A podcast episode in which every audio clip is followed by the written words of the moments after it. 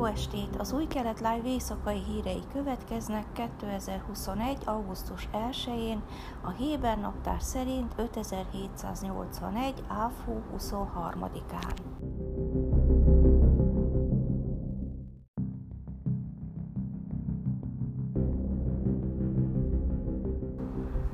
keresztet festettek két Nébrákban található ultraortodox sinagóga oldalára, jelentette szombaton a rendőrség.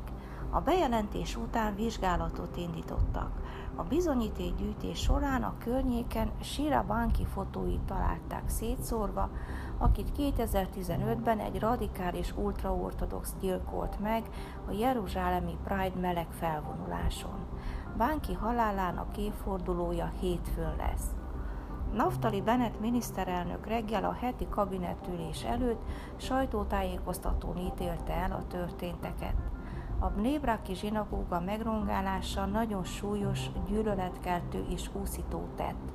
A zsidó nép számára szent dolog iránti megvetés kimutatása, a meggyilkolt Sirabanki képének elítélendő felhasználásával undorító és gonosz cselekedet, amit nem hagyunk annyiban.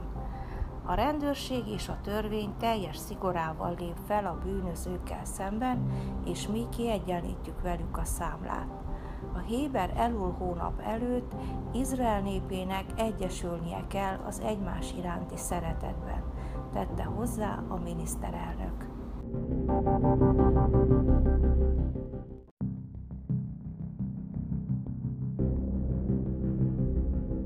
Said Mollae iráni judós, aki Németországban menekült hazájának rezsimje elől, és később felvette a mongol állampolgárságot, közös képet posztolt Instagramon izraeli sportársával és barátjával, Szagi Mukival.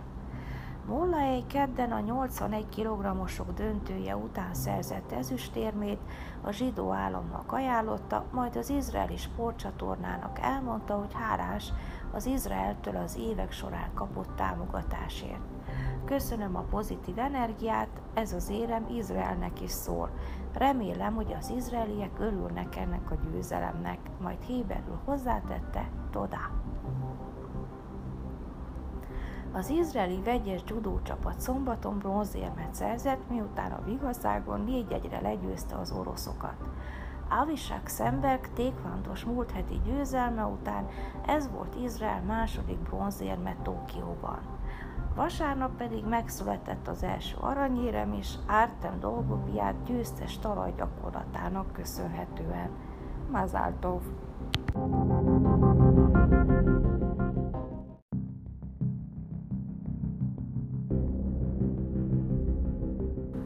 További hírek Bogdan Aurescu román külügyminiszter hivatala megerősítette, hogy a román legfelsőbb diplomata telefonbeszélgetést folytatott izraeli kollégájával, Jair Lapiddal, a Hurmus-szoros környékén történt Mercer Street hajót érintő incidensről, amelynek következtében egy román tengerész életét vesztette.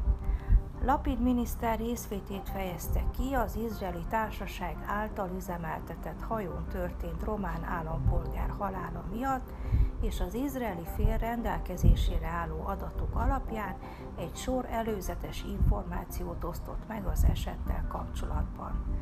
Bogdan Aurescu bízik abban, hogy a folyamatban lévő nyomozás a legrövidebb időn belül hozzájárul a román hatóságok által határozottan elítélt tragikus és erőszakos incidens okainak és jellegének meghatározásához, áll a román külügyi hivatal közleményében. A két külügyminiszter egyetértett abban, hogy szem előtt tartják a témát, és közvetlen kapcsolatot tartanak fenn, amíg minden vizsgálat le nem zárul. Emellett röviden megvitatták a kétoldalú napirend prioritásait, Aurescu megismételte kollégájának romániai látogatására vonatkozó korábbi meghívását, amelyet Lapid örömmel elfogadott. Továbbá a román külügyminiszter utalt a két kormány következő közös ülésének fontosságáról, illetve a két külügyminisztérium felügyelete alatt történő kétoldalú gazdasági ügyek munkacsoportjára, amelynek létrehozásáról lapid látogatása során fognak dönteni. A román külügyminiszter legutóbb 2020. szeptemberében látogatott Jeruzsálembe.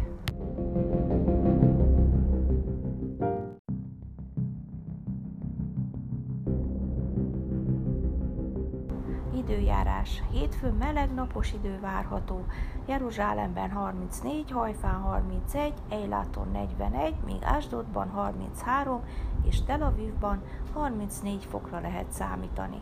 Ezek voltak az új kelet live hírei vasárnap. thank you